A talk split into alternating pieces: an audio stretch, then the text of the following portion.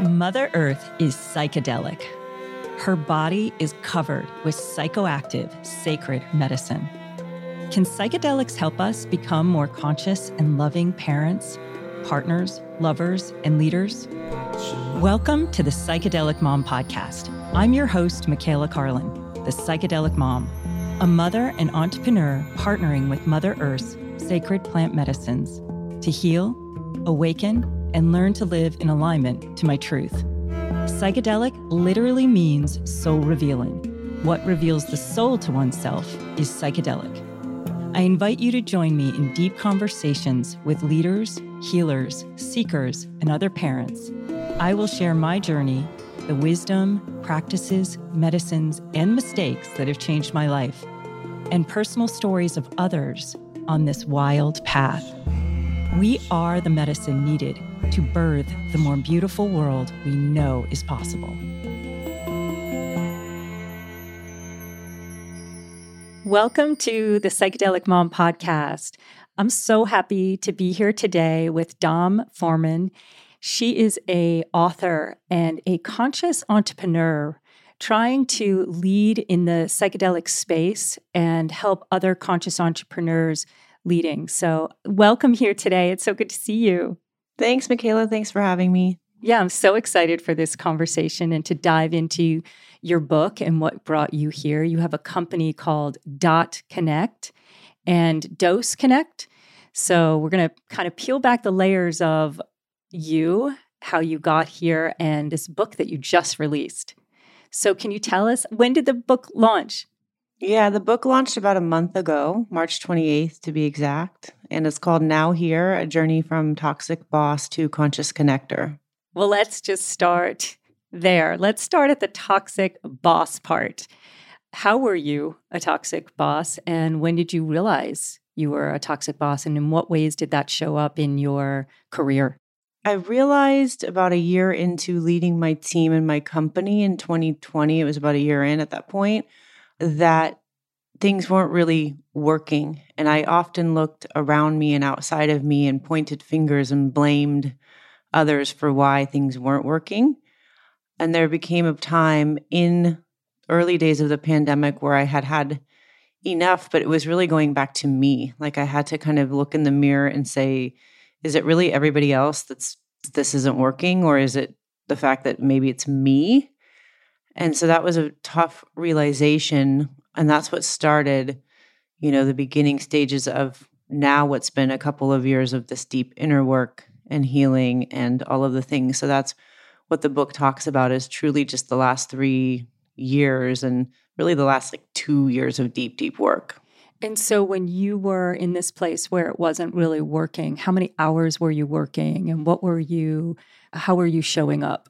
So I was a workaholic. I've always been a workaholic, and that was my initial kind of drug of choice and fix. And so I started working in my career at 17 and I wanted to grow up really fast. And so that's what I did. And I never took a break ever until right now, until this point in, in my career and this stage where I'm reevaluating a lot of things and um, seeing myself in a different light. And I have just different desires for myself, for my family at this point. So for me, it showed up in my workaholism. I was probably working seven days a week, 10 to 12 to 16 hours a day, missing every meal. My husband used to just bring me my food upstairs in my office, and I would eat by myself at my desk and bury myself in what felt like, you know, I was doing something to make a difference. But really, it was obsessive compulsive perfectionism that was almost debilitating. You know, I would give people things to do within my company and then I'd take them back and try and do them better. Or I would project what was projected onto me from our clients or our candidates or people that we serve. We were a recruiting company. So, you know, often we were in between companies and talent that they were hiring. And that's a really hard job. But it was the only job I ever knew. That's what I've been doing my whole career. A lot of my time was just within the company. I didn't know how to manage people or teams when I started my company. And so going from a high performing solopreneur person to then trying to lead and inspire and delegate and, and, get work done through others was a big awakening and a big challenge for me. I'm thinking of you like in your office, getting your meal delivered. Just that day in and day out of that. I'm wondering what toll that ended up taking on you. And was that the beginnings of something that led you to this path? Yeah, I think it was. I feel like it was very lonely and isolating, but I was doing it to myself. I did not want to be present in my life. I didn't want to be in my relationship. I didn't want to be a mother. I just wanted to focus on what felt comfortable for me, which was working and staying on the computer and staying on Slack and being on calls and feeling important. And then when COVID hit and I wasn't able to travel, because I also used to bury myself in travel and make myself feel important by going wherever my clients needed me most of my life. So when COVID hit and I couldn't travel and I was stuck home in New Jersey, grounded with my husband that felt estranged and my son that I didn't really know well, who was, you know, four and five at the time. It was a weird place to be. It just felt awkward. Meanwhile, it's this beautiful house. It's it's everything. On paper, it was all of it. We had everything we ever could have dreamed of and wanted. And externally it looked great. But inside, it felt super lonely and disconnected. And so I reached a point where I just felt like, is this really it? Like, is this life? This is it? Or is there a better way? And I had a calling, it felt like, and I had my inner voice really from the depths of my soul because it was very quiet. It wasn't like a yelling voice. It was just like, yeah, this isn't really working. You got to do something different. So let's let's see what this entails and you have tried talk therapy, you have tried medications, you have tried a lot of things, you've tried meditation like so maybe you try something different. Maybe you look into let's think about coaching. Maybe that's for you. So kind of started with that. And did that eventually lead you to earth medicines and psychedelics? Yeah, so it did uh, about a year into my journey. So the first thing I did was invest in working with a coach, and that was a big investment at the time. My company wasn't making money. We we were very scared in COVID, but I decided I needed to do that. So with what little money I had, I invested in working with my first life and business coach and really kind of taking responsibility for my emotional health and well being. And so I did that for about nine months. And it was about April of 2021. I had joined a mastermind called Conscious Leaders Mastermind, run by a different coach of mine, Gerard Adams. And at a retreat that he had, it was not a psychedelic or anything type of retreat, but it was a healing retreat. And I met people who had leveraged psychedelics for deep healing work. And initially, my thought was, nope, hard no, not doing it. I'm scared. I'm not into that. You know, I grew up in corporate America, and those were not the things that you talked about or did or shared or any of that. So I was very conditioned to not be exposed to that stuff. So, long story short, I met a, a beautiful medicine woman who invited me to go to Costa Rica and do a psilocybin journey with her, with my husband, as an attempt to heal our broken relationship. And so I got back from my first retreat and I invited him to come with me to Costa Rica and he was like really surprised and like rolling his eyes like wait you want me to go to Costa Rica and do mushrooms with you? Okay, this sounds great. Let's do it. Let's try it. So that was the first experience and just the tip of the iceberg. For me it was interesting because I walked into that ceremony not scared and not nervous and not anything I thought I would be. I was just so open and so ready for something that would really be totally life changing and different, even if it was not the life changing expectation that I wanted it to meet. You know, even if it meant really shaking things up or turning it inside out, I was ready for that. Amazing. It sounds like the discomfort got so great that, again, I think similar to you. I didn't grow up in psychedelic culture. I don't have I didn't have like hippie parents or researchers or anything. So the whole idea of psychedelics and earth medicines would have been like a hard no. And it sounds like for you, the discomfort of being in a square room, disassociated really from yourself and your family was just kind of that edge that took you there. So now you're in Costa Rica with your somewhat estranged husband that's delivering meals and who's taking care of your four year old at the time? Yeah, at the time, I would say probably my parents had come out to visit and was watching Baxter. And they were also kind of eye rolling, like, what is this? What is she doing? Like, what is she getting herself into? Like, okay, you know, I had a lot of people who were pushing back and saying, like, your coach isn't going to fix you. These medicines aren't going to help you. You're such an ice queen. You're so harsh and you know disconnected. There's no there's nothing that will permeate to get to a softer side of you. And even my mom for a time was like there's no way you're going back to like my sweet girl that I remember. That's just not doesn't exist anymore. Just going back before we go forward in the journey from Costa Rica, what did create this drive at 17 years old? You jumped into work at 17. This workaholic that started at 17, do you have any idea what that drive was and why? Yeah, I think I wanted to provide for myself. I felt like I didn't ever want to rely on any person or any man or anyone to take care of me.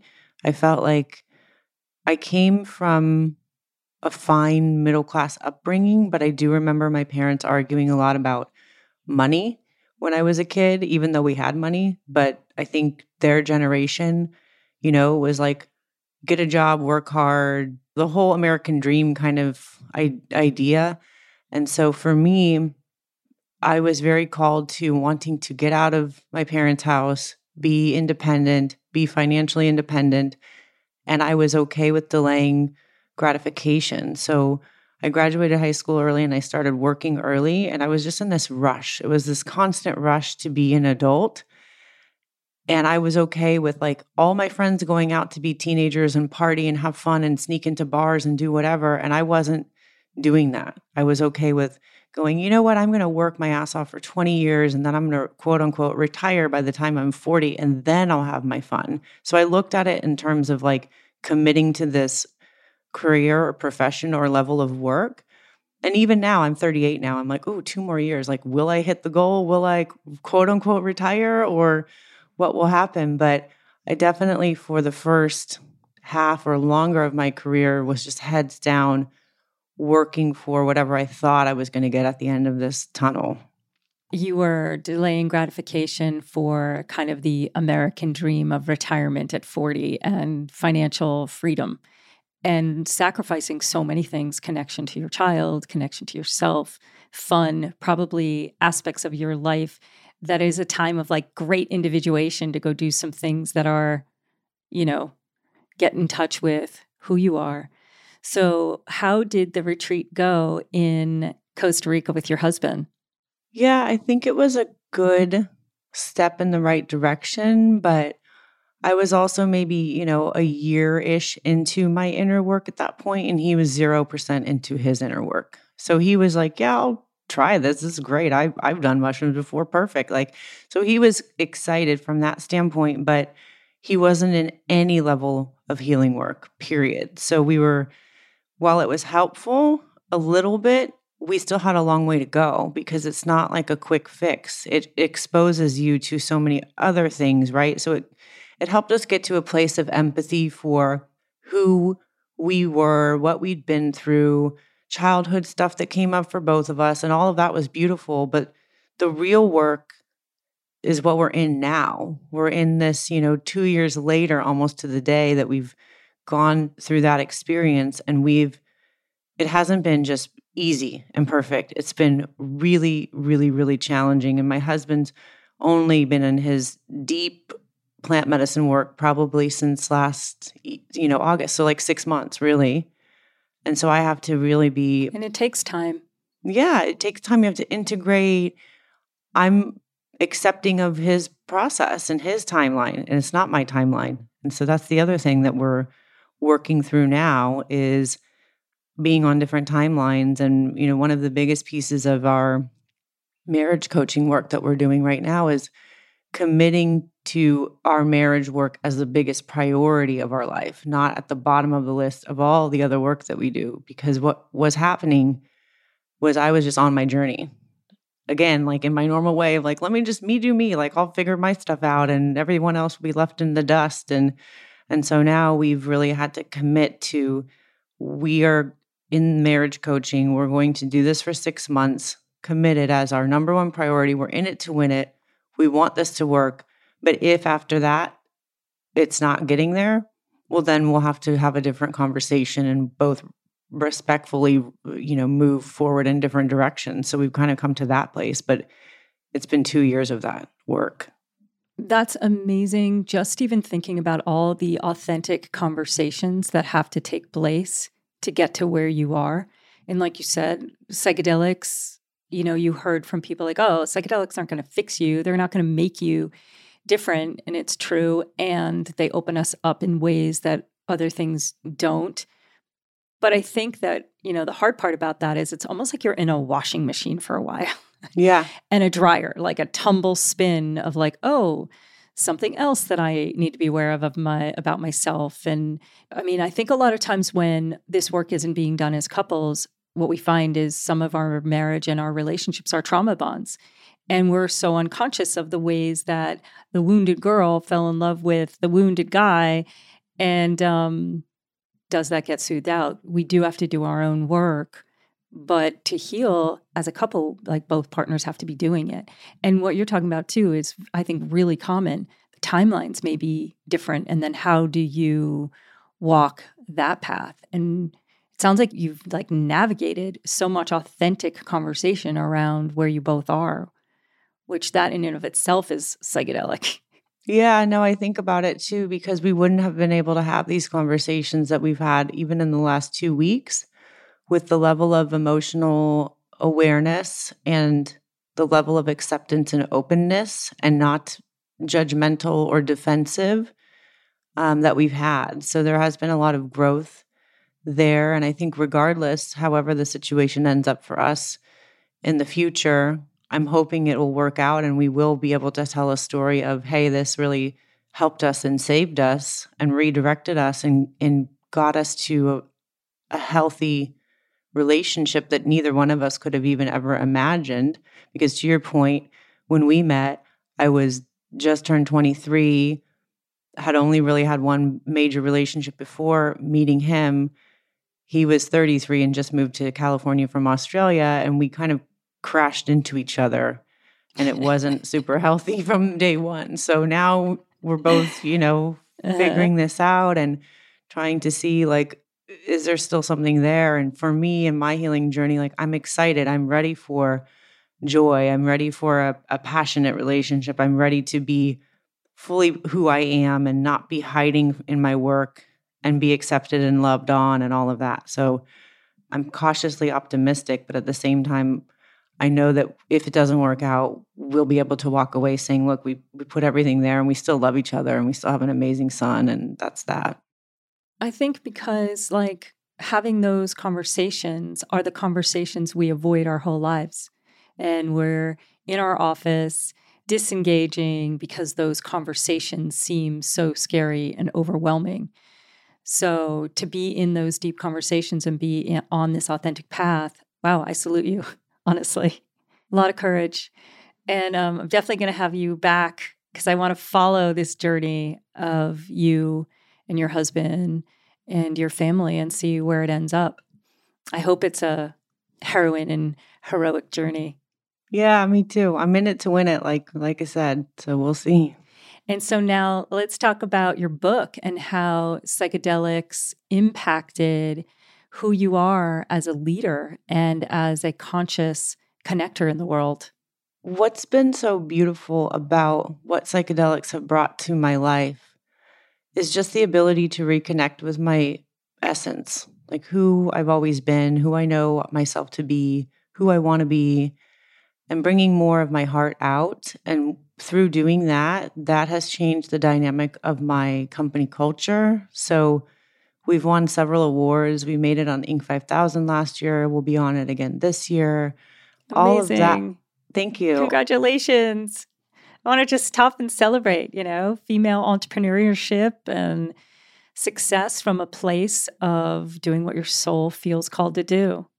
Yeah. I mean, to me, to have that all happen while I'm in the midst of this like huge transformation and like death of identity of sorts and still in a lot of different processes has been really beautiful. And to see my team most of them come along for the ride and be inspired to take action in their own inner work and healing regardless of plant medicine or not at least they're curious and they you know ask questions and they're showing up as conscious connectors which to me is just so beautiful and it's a testament to you know when you do your own inner work the ripple effects it has in your community and in your life. And even in my parents seeing what what they're um, doing and getting into and interested in you know my mom's like on the, some super health bender right now and just it's interesting watching her um, get into that and also in her microdosing journey. And so it's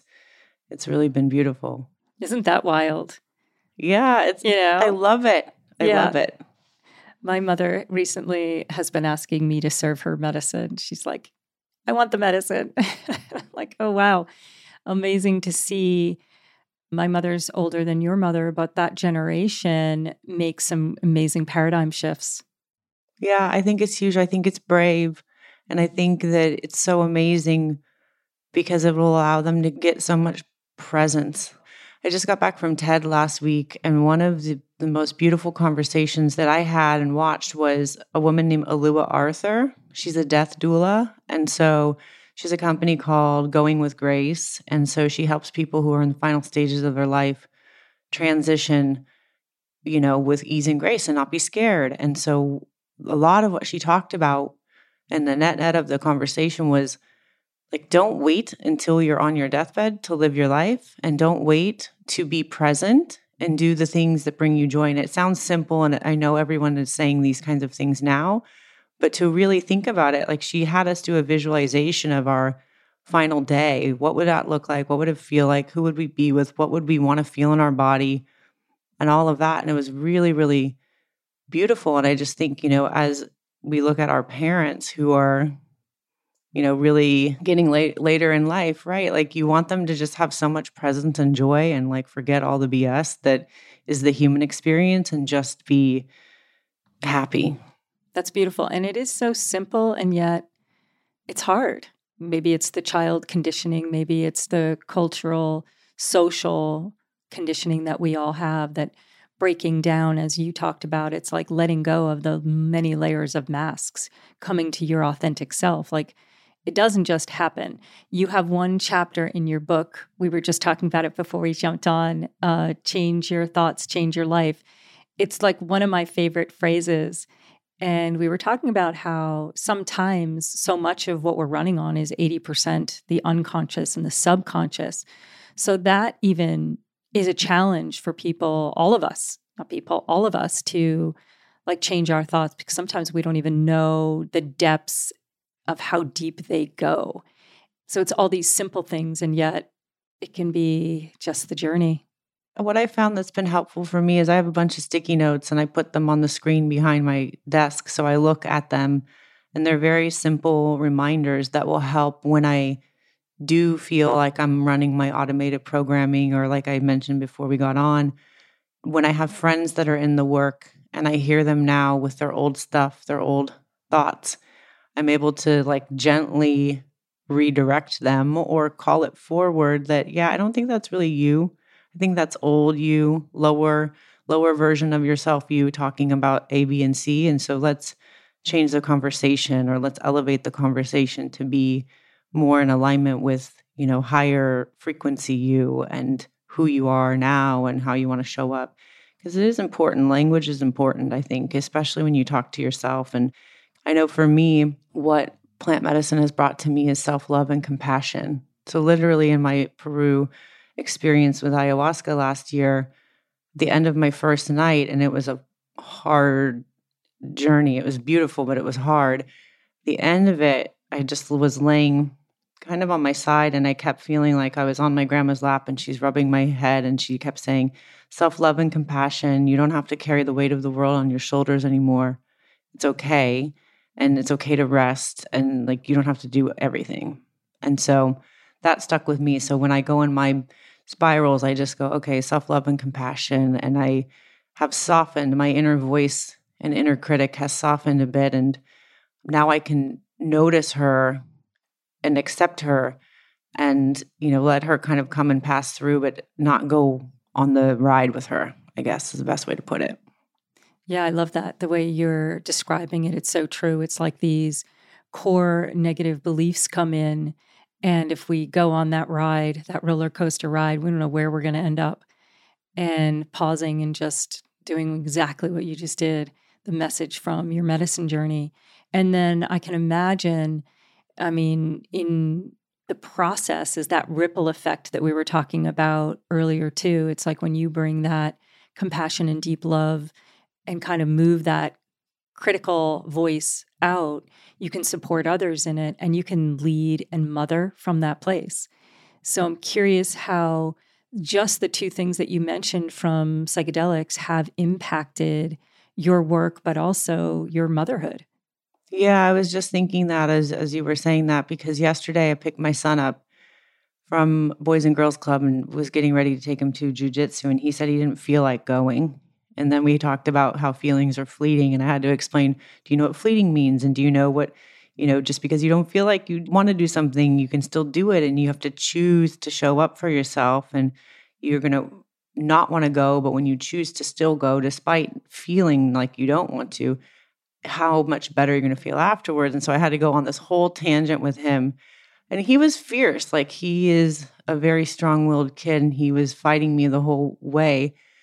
And I kind of took a minute. I took a breath in the car and he got out of the car and slammed the door and was waiting to go in. And I'm like, okay, I have a choice here. Like I can feed into his energy or I can like hold the line with my energy and light.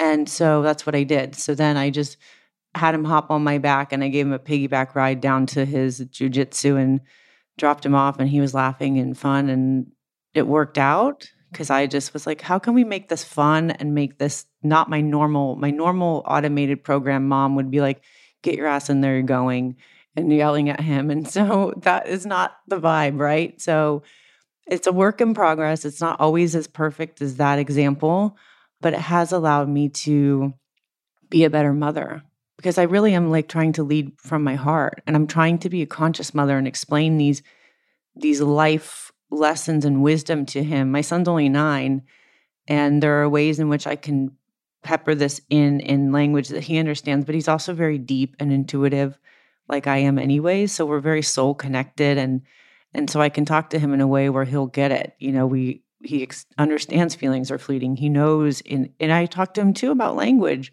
and how you you know how you talk to yourself and what you say because he i can see him going well he'll make a comment oh i'm i'm not that good at this. And i go yeah you're not that good but you're learning. So don't say you're not good just say you're learning and you're starting to know more and get more effective skills in a b and c. And so i think this work has just allowed me and my husband to be better parents. It's amazing too because when you are just i would say one of the things that earth medicines do too is they get you back in your body. And I think when we are disassociated and we're working and we're kind of removing ourselves from the harder conversations where we're just disconnected and we're disembodied, just the very presencing what you just did with your son of just like presencing from the place of compassion and love, the self regulation that you did, how it affects the entire, whether it's a corporate team or the entire house when we can self regulate know what's true in our hearts and then go um, come from a place of like playfulness like you did changes everything. And like you said it's not perfect. There's a lot of stumbling. I think with my company too you know i've been able to try to self-regulate. There are times when i'm not always in my higher self. There are times where i'm triggered and i'm reactive and things set me off for sure. But I know now I can catch myself. Or, you know, I give myself a minute to feel things. I don't have to just push it to the side. But if I am triggered and frustrated, I will go there for five minutes. I will feel angry and frustrated and let it kind of roll through me. And then I'll kind of shake it out and go, all right, on to the next thing. in some cases, I'll remove myself. I was talking to someone on my team the other day, and I said, Yeah, I'm feeling really frustrated and a bit down today. So I'm just going to shut my computer off and I'll talk to you tomorrow because I'm not going to be, this is not going to be a good conversation if we keep talking because I know how I'm feeling and I need to just go for a walk and chill. Pretty amazing. Just taking care of yourself. Yeah, it's important. So let's dive into the book a little bit now here. What inspired it and what is your hope with it? So I was inspired to start writing a book after I finished a program called the altMBA. And it was in July of 2020. I signed up in April because I had nothing to do and I felt like it was an interesting thing. And, you know, the world was locked down. So it was a way to connect with people. It's a 31 day program. It's um, the brainchild of Seth Godin, who's a, this amazing marketer, super funny guy. And so 31 days of writing, reading, reflecting, giving feedback, getting feedback, synthesizing, refining. And so that kind of kickstarted my love for writing again. And one of the coaches in that program said, I think you should write a book. And I said, Oh, okay, cool. So I, I started writing a manuscript back then, then put it away, was always self editing, super critical, like it wasn't going anywhere. So last year I was in a mastermind, and part of the mastermind was we had to commit to a creative project that we would ship by the end of the year. And we had accountability around it. And so my project was my book. And I took the first manuscript that I had, I revised it, made a book plan, worked with a publisher. And then that's the book now that you all see. It was an interesting experience writing a book while you're deep, deep, deep in earth medicine work. Last year was my massive year of exploring all the things and trying everything and not really baking in enough time for integration and like writing a book from that place was out there for sure. But yeah, yeah for think, anybody who hasn't done earth medicines when you're when you decide to take the dive and you're doing maybe multiple earth medicines a particular year it can be untethering I mean, it can suddenly, you can feel like there's really nothing to grasp onto because it's removing so much of your conditioned thinking. So, is that from the place that the book was written? Yeah, I would say for sure. Yeah. I mean, the last couple of chapters talk about Peru and other experiences. But I have you know, so much more to tell. I think I was telling you this before. Like the funny joke is that we're not done here yet. That's going to be my next book because I think I went out there with the world going, yeah, well, here I'm now I'm here, perfect. You know, I'm I'm healed and I'm this and that. But it's really continuing the ongoing evolution of life as we know it and knowing that life keeps showing up. My friend Brandon Collingsworth says it's life ayahuasca now. Like you might go do ayahuasca, but you don't even need that. You just have life ayahuasca because you're learning lessons all the time in your human experience. All the time. I always say life is psychedelic. I mean, anything that reveals truth, and I mean, a trigger can reveal our truth. A great moment of time can reveal our truth, but life is constantly psychedelic. Completely. I agree. We we would say life is ceremony and the ceremony starts, you know, way before the ceremony starts. I think what's interesting too, the thing that you're pointing at is on this path, we can heal something big and then be like, whoa, I'm done. I did it. I went into the shadow, I reclaimed the parts, and I'm done. And it's humbling when suddenly you realize, oh, there's more. and there might be an infinite journey of more. Yeah, it's kind of fascinating. So, this book, Now Here, is who would you say the target audience of this book is? I'd say probably anybody who's, you know, worked for 15 or 20 years and a job or a career or been heads down workaholic who is in a place where they're curious to see something more about themselves or life and it, my hope is that they read it and maybe they take action in their healing journey or they're inspired to do one thing for themselves that you know, then leads to other things. Like they're excited to kind of get on their journey and they're curious and open. And it gives you a lot of practical tips and tools and ideas. And it's by no means exhaustive. It's just like, hey, this is what has have I been doing, but you know, try it, see how it goes for you, and just do one little thing and see how it might change your life when you're consistent and you have a devotion to something. So, when you were in that year process and the process that you're in now, what medicines did you do? So, I did uh, ayahuasca. So, we did three ceremonies in Peru. I did two psilocybin journeys. I microdosed psilocybin and LSD. I did my first big LSD journey. I did two of those over time. Like, obviously, this wasn't all within the same week, this is over the whole year. I did two 5-MeO DMT journeys and Wachuma as well. And they're all just such a range. Like for me, I just felt like Dora the Explorer and I was just going into everything like, let me try this and let me try that. And how about this? And they're powerful, you know, they're powerful medicines. And so I think initially when I was right out the gate, I was very much like, everybody needs to do this. And now I'm definitely not of that mind. I feel everybody, anyone who is interested and curious, do a little bit of research, listen to things like this, and you know, talk to community, talk to people who you know and trust and love. But they're probably not for everyone. But for me, they've been life changing. And also this year, like I'm taking a break on a lot of that. I am going to another retreat at the end of May in Costa Rica for my second ayahuasca. But even so, I booked that in January feeling like I'd be like ready. And now I'm like, oh, I'm a little scared. Okay. like I'm signing up for this again. And like, what's this going to bring up? But also, it could be super beautiful because of the amount of stuff that I've surfaced.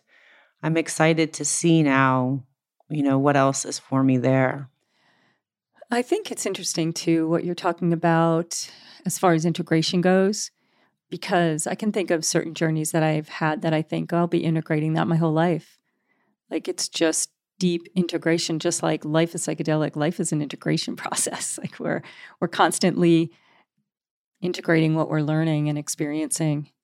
Sometimes people just have one experience. I talked to this woman who told me she had an LSD experience 25 years ago with her with her dad and she said that's the only thing I've ever done, but it changed my life and I'll, I'm still learning from it. I'll never forget it.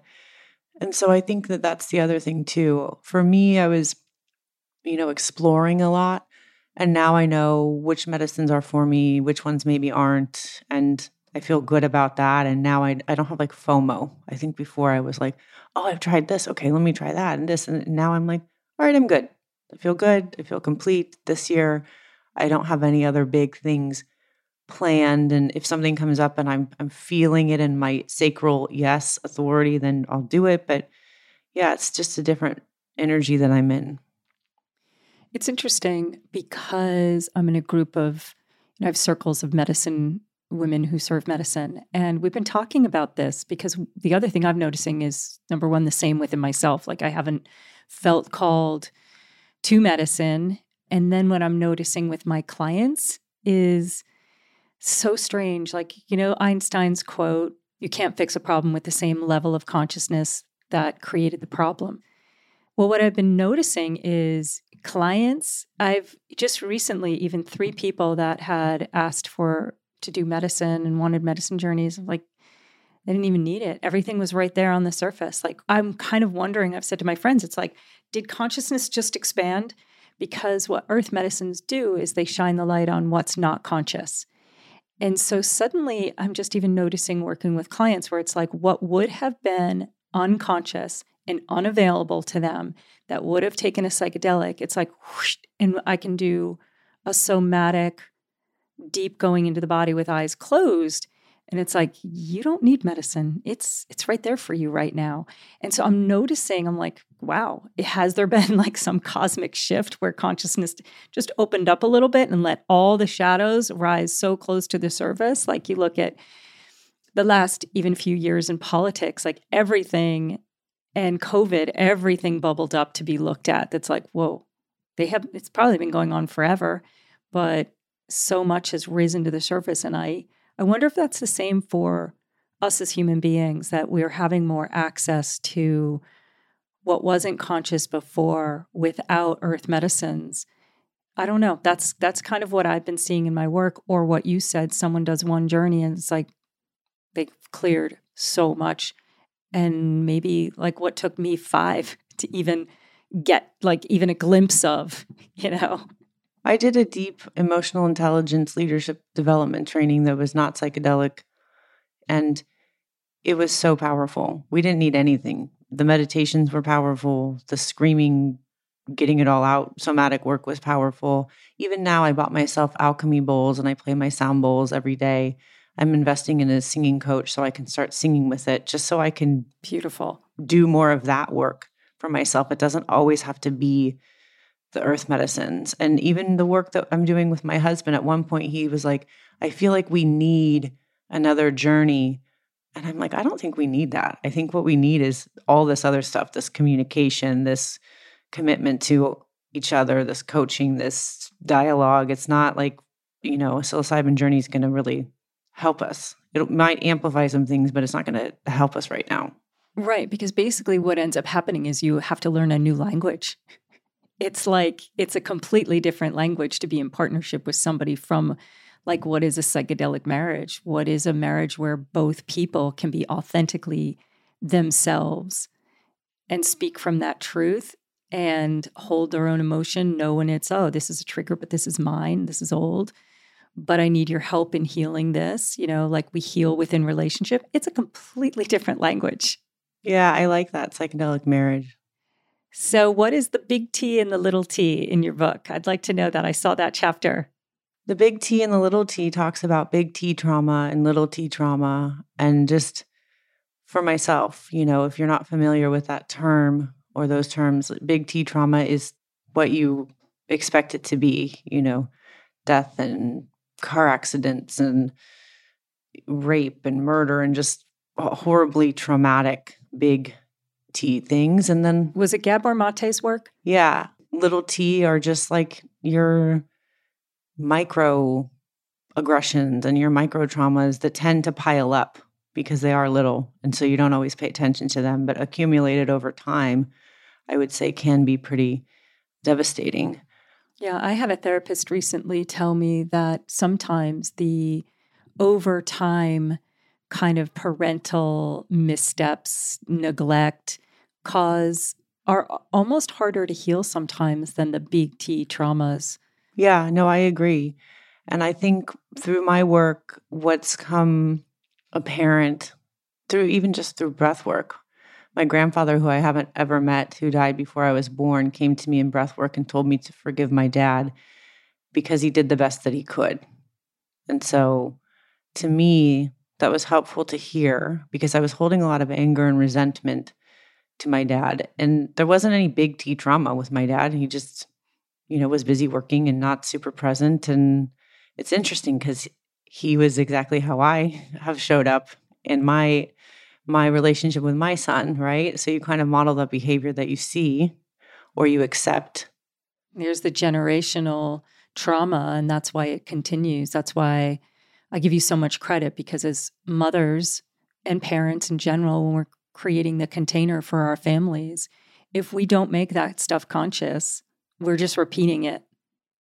When I made the commitment to get curious about all the stuff that was going on and saying this isn't working for me anymore, I made the commitment for my son and for for my husband at the time. I was like, you know what? I'm going to do this work for us. And when I went to Peru, I was very scared I felt safe with my group, but I'm like, okay, well, I don't know what's going to come out of this. So, like, I could come back a completely changed person or it could uncover things I didn't even know existed. But I was really, with strong conviction, doing this to, to change the dynamic of the lineage of my family and be the one that is taking the step to healing instead of the one that is just brushing it under the rug or accepting it and it's been scary, but I feel brave. And it's been challenging because, you know, when I'm not in my highest, purest expression of myself and my healing work doesn't show up, people go, Oh, I thought you were healed, but you're still this or you're still that. Like there was a lot of arguments with my husband where he's like, Why are you doing all this work when you're still, you know, how you are? I'm like, Oh, okay, I'm trying. Yeah. That's where the compassion comes in. And I don't know why this is coming up, but I'm thinking too of like when you are in that deep work, whether it's the breath work and you see that stuff that you held of your father's. I can see how some people would say, like, what's so hard about the work? Because when someone's talking about it, it's just like, oh, I took earth medicines and it showed me this and this.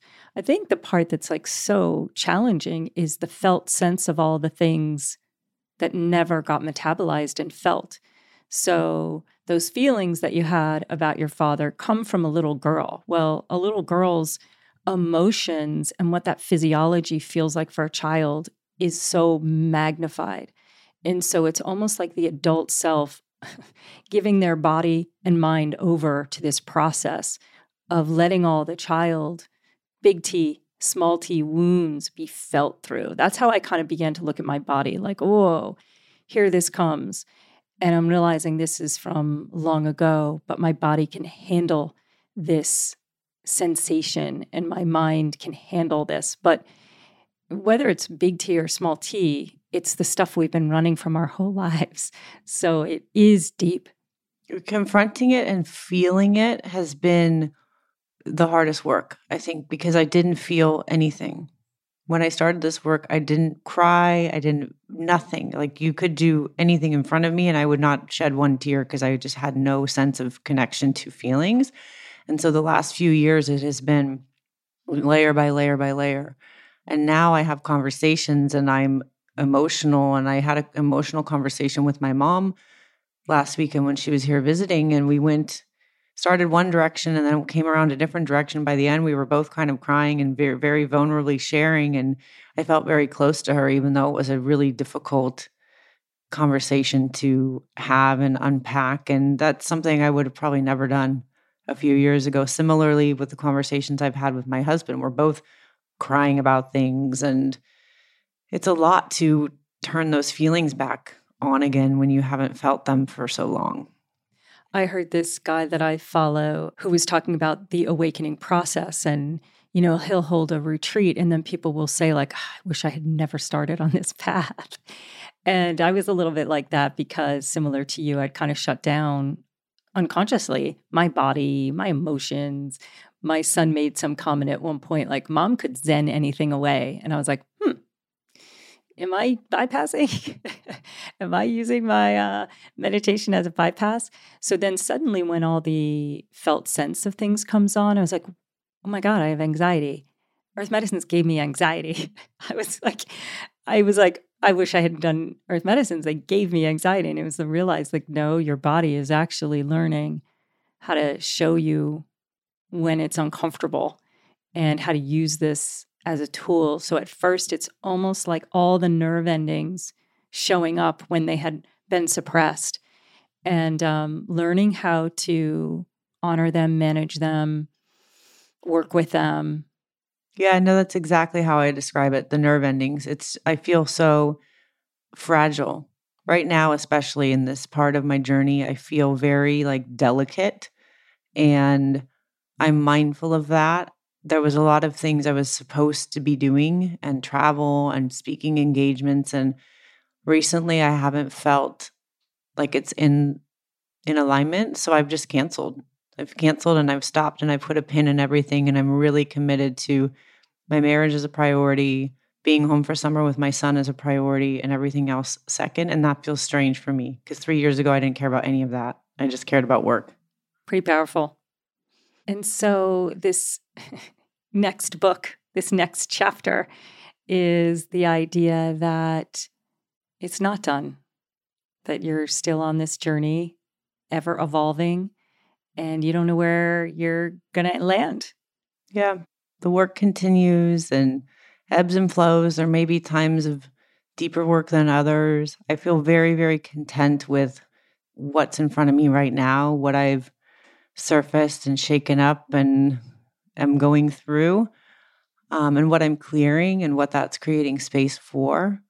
And just really leading and leading with trust and faith over fear. And that's been really um, empowering to come from that place instead of being scared or playing small. I feel like I'm able to play a more expansive, bigger, infinite game with this sense of purpose and, and vision and conviction.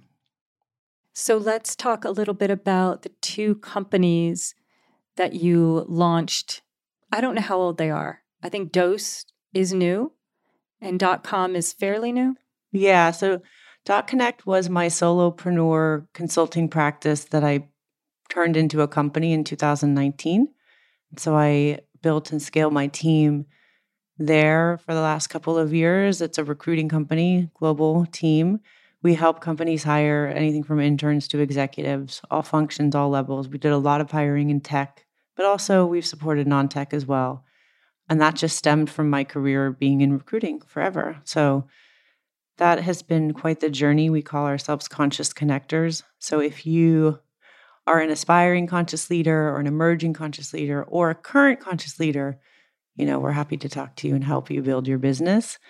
And then DoseConnect came post 5-MeO journey that I did and my integration on one of my downloads was like, you need to do DotConnect, but in psychedelics and earlier stage and working with companies to really define their values and their vision and help them understand their org charts, help them find talent, and then help them build conscious cultures within the psychedelic industry that's emerging. Because obviously it's still very infant and emerging. And yeah, those are the two companies and super fun, exciting, challenging right now because there's not a lot of hiring happening. But, you know, the clients that we do have are nonprofits, they are super values aligned and they are what I've been holding the vision for. Last year we had a lot of tech clients and it was very challenging because they it didn't feel in alignment with how we want to show up. We were working with big, huge tech companies that aren't super conscious. And what's that like feeling that now that you've kind of moved to the awareness of what consciousness in a company is and conscious leaders? Yeah, I think in my true fashion, I tend to be an evangelist and like take the torch and want to go and change the world and change everybody and show them a better way of doing business. But now I'm really just focused on how I show up and how my team shows up, you know, and being the lighthouse in the dark places because the unconscious companies are the ones that do need to work with people like us because we can bring the new ideas and we can bring this better way of being intentional about hiring and this different, better energy. My hope is that when people work with us, the clients or the talent, they say, wow, that was a really different experience and I've loved it. And they're unlike any other recruiters I've ever worked with. And so instead of my big agenda of like changing everything, I'm just focused on, you know, myself and the team and how we help people and show up to create that level of impact. Very cool. Are you loving it? I am loving it. You know, it's um it's a challenging time in business for us. So I'm trying to really just focus on you know what I can do and contribute and control, which isn't a whole lot, and and let the other stuff work itself out and just keep keep showing up and being consistent and you know knowing that what is for us when it comes to work and clients will will show up when the timing's right and so just a lot of mindset work right now is where I'm at yeah so just going back I'm just curious the conversation that you had with your mother because it sounds like, again, it was probably wouldn't have happened prior to earth medicines. Would you share at all the theme or anything about that, that if it's helpful to somebody else who may be in a similar scenario? Yeah, it was interesting because I think she gets triggered when I talk about my journey of healing and my quote unquote trauma because she automatically assumes that it's about her or my dad or my childhood. And so I had to make it very clear and I had to say the stuff that I'm currently working through in this healing is not about my childhood. It's about my adolescence, my teenage years, and my early adulthood, and my early relationship with my husband. And that's the stuff that I'm working through. And it has nothing to do with you and dad. And, you know, that stuff has come up but it's not what I'm thinking about right now. It's not what I'm focused on actually. And I had a good childhood for all intents and purposes. Like I I had a fine childhood. However, the things that did impact me when I was younger, the the traumas that I remember that show up, those are real for me, you know, and I had to kind of explain that to her like I'm not pointing a finger, I'm not coming at you with judgment. I'm just telling you I have awareness around this and this it feels real for me. So when when this comes up and when this shows up for me and when I feel this way or when I'm dealing with anxiety or being in a constant state of fight or flight or having high blood pressure because I'm so anxious because I've never felt safe. Like that's not actually your fault. It just is. It just is what what is present for me. And I think she had to hear that because I think she was going off on her own tangent of, you know, what happened? What happened to me? She asked me like, "What what really happened? What, you know, are you hiding something?" And I'm like, "No. There's nothing there for you to like freak out about. It's just this is my process." And it's hard I think when your parents aren't doing their own level of work or they're not, you know, in self-healing or any kind of like professional or leadership development and I think that's just their generation. They didn't have these tools. They didn't do this stuff. No. I've had similar conversations with my mother. And it was interesting. She just was here for a while. She spent some time with me. And it was very interesting because she's been listening to the podcast. And all of a sudden she'll say these things. And I'm like, wow. I would never have heard my mother say anything like that years ago, even saying, like, when are you serving me medicine? And she said the other day, like, wow, I'm starting to realize, like, my whole life I've just really been the construct. Like I lived my life based on all the conditioning. I'm like, mm-hmm. And then when it's come to my own stuff, I think again, it's I'm always trying to share it in a way of like, you didn't know. You know, I reprised some of the same stuff, not knowing. We're only conscious of what we know. It's really a lot about the systems and prior generations. It's just choosing to stop, choosing to wake up and say, oh, that way of parenting isn't really allowing someone to be their sovereign truth and and have it and thrive from a place of wholeness.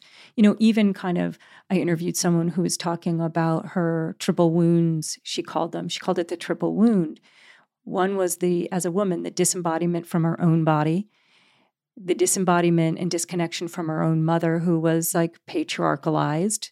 So she didn't want to conform to the pretty, perfect, and pleasing. So that created the rift.